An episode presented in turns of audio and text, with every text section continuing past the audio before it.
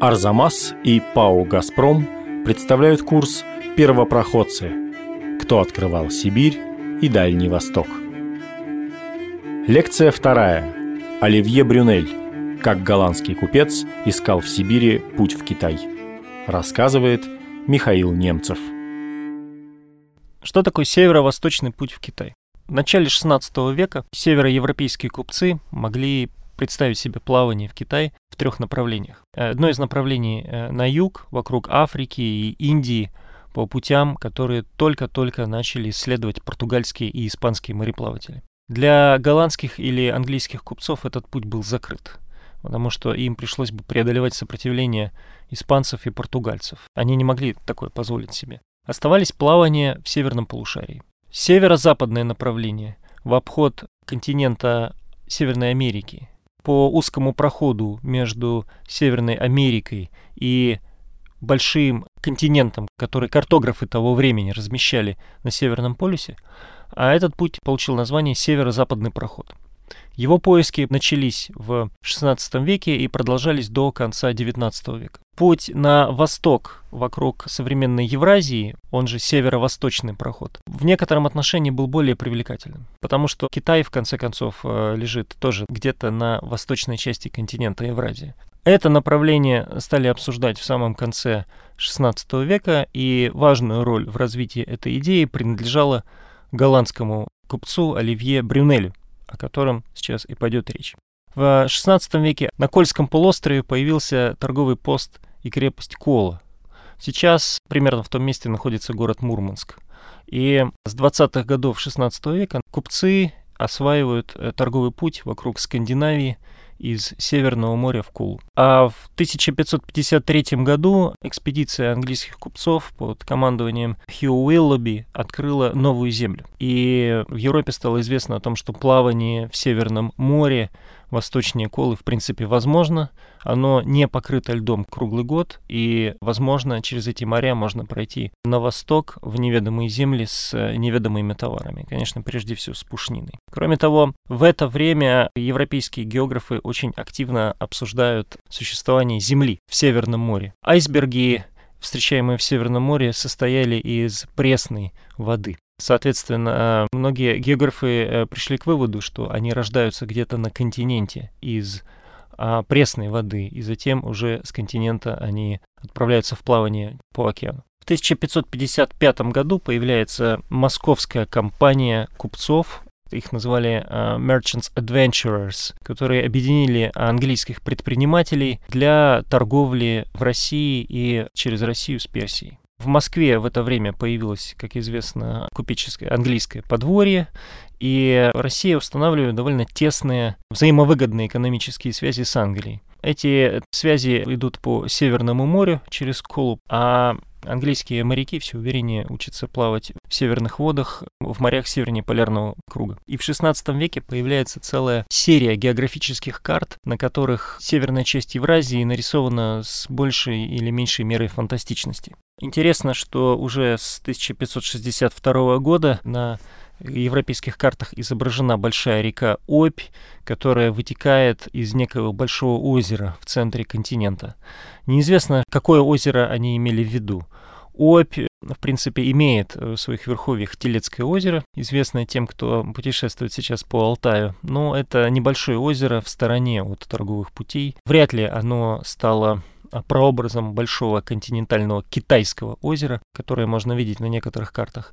Возможно, речь шла о Байкале или об Аральском море неизвестно. Сведения об а, реке Обь и о северной э, части Евразии восточнее Белого моря а европейцы получили, скорее всего, от э, агентов семьи Строгановых. Семье Строгановых принадлежит особая роль в раннем освоении Сибири – это успешные предприниматели, которые действовали в бассейне современной реки Камы, на Северном Урале, Северном Предуралье. Они были успешны в различных бизнесах, и они снаряжали торговые экспедиции на север региона, так что их люди выходили к низовьям Аби и вступали во взаимодействие с местным населением, с так называемыми самоедами.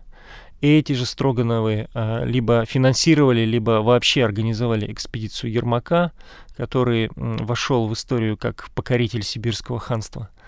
А от Строгановых, точнее от их агентов, европейские картографы получали какие-то сведения о регионе. Конечно, эти сведения представляли собой коммерческую тайну. С другой стороны, для ведения переговоров об инвестициях, о совместных э, торговых предприятиях, они должны были сообщать что-то о территориях, где эти торговые предприятия должны были разворачиваться. В качестве посредников э, выступали иногда представители английского купечества или голландского купечества. Нидерланды или Республика Соединенных Провинций – в это время очень быстро укрепляет свои торговые связи со всем миром, превращается в одну из сильнейших держав Европы, и нидерландские или голландские купцы, как их называли в России, начинают конкурировать с англичанами. Одним из таких людей был Оливье Брюнель. О нем известно, что он родился, скорее всего, в Левине, в юности прибыл в Колу, изучал там русский язык, а затем интригами английских купцов оказался в тюрьме в Ярославле. В этой ярославской тюрьме он просидел до 1570 года, когда был освобожден при посредничестве Строгановых и поступил к ним на службу. Обстоятельства этого дела неизвестны, но, впрочем, в контексте истории северо-восточного прохода они и не имеют значения. Этот человек в 1577 году вел переговоры в Нидерландах от лица Строгановых и затем вернулся в Россию. Возможно, он был одним из э, тех, кто способствовал появлению нового торгового центра в устье реки Двины, нынешнего города Архангельска. Перемещение центра торговых операций из Колы в Архангельск э, по ряду причин было выгодно голландцам, а не англичанам, и считается, что он э, способствовал в связанных с этим интригах. В 1581 году знаменитый географ Меркатор получил письмо от некоего Балакуса, который обращается к Меркатору «мой э, дорогой и единственный друг». Об этом Балакусе ничего не известно.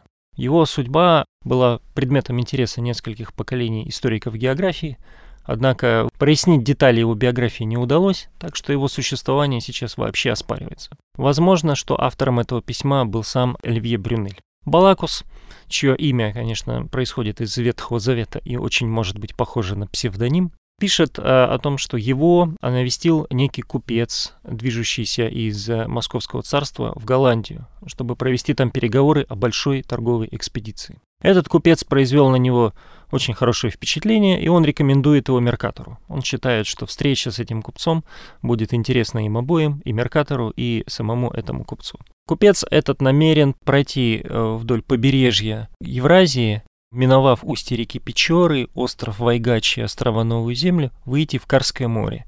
В Карское море впадает река Обь. И затем ему нужно было подняться по реке Обь, преодолев всю западносибирскую низменность, выйти в Центральную Азию и уже оттуда искать проход в Китай цитирую, «И если он сможет на своем корабле пройти против течения до первого и наиболее удобного порога на том месте, где он бывал прежде с несколькими сибиряками, расположенного от конца реки или от начала моря примерно в 12 днях пути, он будет считать, что самое большое препятствие позади». Это был голландец Оливье Брюнель. Местные жители рассказывали ему о том, что река Обь вытекает из большого озера, которое называется Китайским, и от которого, собственно, происходит название народа Китай. И поднявшись по реке, он сможет установить торговые отношения с этим народом, с китайцами. Сейчас мы знаем, что такое путешествие было бы невозможно. Но в то время об этих районах не было э, известно в Европе ничего. На картах рисовались какие-то фантастические страны, например, Лукоморье, города и так далее. На взгляд человека конца XVI века проект Оливье Брюнеля выглядел довольно экстравагантным, но вполне правдоподобным. Так что он прибыл в Голландию, чтобы найти достаточно средств на строительство двух необходимых ему кораблей обращает э, на себя внимание упоминание о том, что Оливье Брюнель уже бывал в тех местах, достигая устья Аби по суше. По-видимому, он был первым европейцем, который вышел на берега Карского моря и который смог сообщить о них хотя бы и отрывочные сведения э, европейским картографам. В то время картография была важнейшей частью экономической разведки. И Меркатор под страшным секретом сообщил об этом письме своему партнеру, великому картографу и аналитику Геклюту в Лондон. Собственно, Геклют и опубликовал это письмо в одном из томов своих сочинений. Оливье Брюнель, однако, не смог сразу же отправиться покорять северные моря.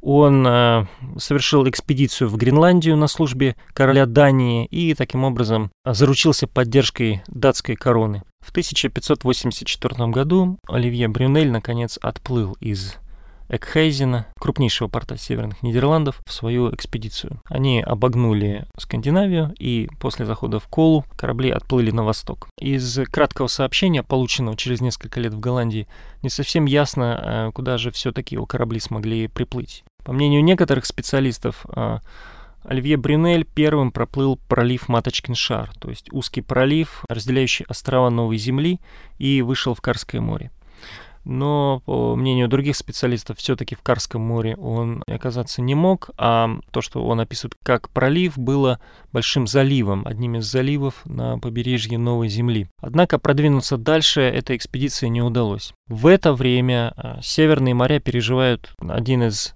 самых холодных периодов в истории последних 400 лет так называемый малый ледниковый период. Период навигации в это время был очень коротким, и те проливы, которые можно было бы ожидать свободными от льдов, в это время были перекрыты. Можно сказать, что климатические колебания воспрепятствовали голландцам в освоении бассейна Карского моря и низовьев реки Аби. На обратном пути корабли Брюнеля затонули по неясной причине, однако сам он спасся и, по-видимому, вернулся в Голландию, и больше уже он не возвращался к северо-восточному проходу, служил датскому королю и плавал в Гренландию, однако его арктические плавания были хорошо известны на рубеже 16 и 17 веков в э, Голландии и в Англии. И Вильям Баренс отправлялся на Новую Землю буквально по стопам Оливье Брюнеля. Он был хорошо осведомлен о его плавании и пользовался его картографическими материалами. Итак, от Оливье Брюнеля картографы Северной Европы узнали о возможностях плавания в северо-восточном направлении – и в том числе об особенностях навигации там. Он был, по-видимому, первым европейцем, который предположил о том, что Китай можно достичь а, по одной из крупных рек Сибири. Эта идея обсуждалась коммерсантами Северной Европы, Англии, Дании и Нидерландов на рубеже 16 17 веков, так что в Англии даже обсуждали возможность колонизации устья Аби, создания там постоянно действующей фактории и так далее. В это время там уже существовал крупный торговый порт Мангазея, и риск конкуренции с английскими и голландскими купцами заставил царское правительство закрыть Северные моря для плавания иностранцев в 1619 году. Этот запрет в перспективе привел к тому, что знаменитая златокипящая Мангазея потеряла свое значение крупного торгового центра на севере и привел к тому, что дорога через Урал стала единственным возможным путем для проникновения в Сибирь, а освоение Северного пути было отложено на целых 200 лет. Хотя Оливье Брюнель сравнительно мало известен э, историкам освоения Сибири, ему принадлежит своеобразная роль человека, который сделал э, доступным для европейских картографов, а следовательно и для европейских э, политиков и негациентов сведения о плавании в северо-восточном направлении от Белого моря и он был первым европейцем, который посетил низовья Аби. Интересно было бы узнать, что этот э, уроженец Соединенных провинций чувствовал там на краю света. Прислушиваясь к разговорам тех русских, с которыми вместе он путешествовал с местными так называемыми самоедами, европейцы не знали о населении этих э, территорий практически ничего. Сведения о них черпали у Птолемея, у Геродота и у ранних э, латинских авторов.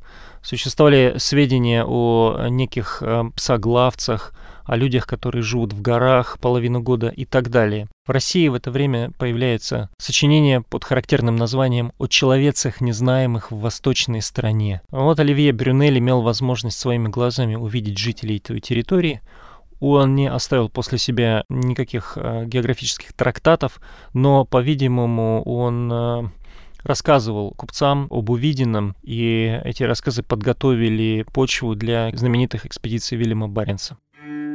В следующей лекции о самом интенсивном этапе освоения Сибири и Дальнего Востока и о том, кого называют землепроходцами. Проект подготовлен совместно с ПАО «Газпром».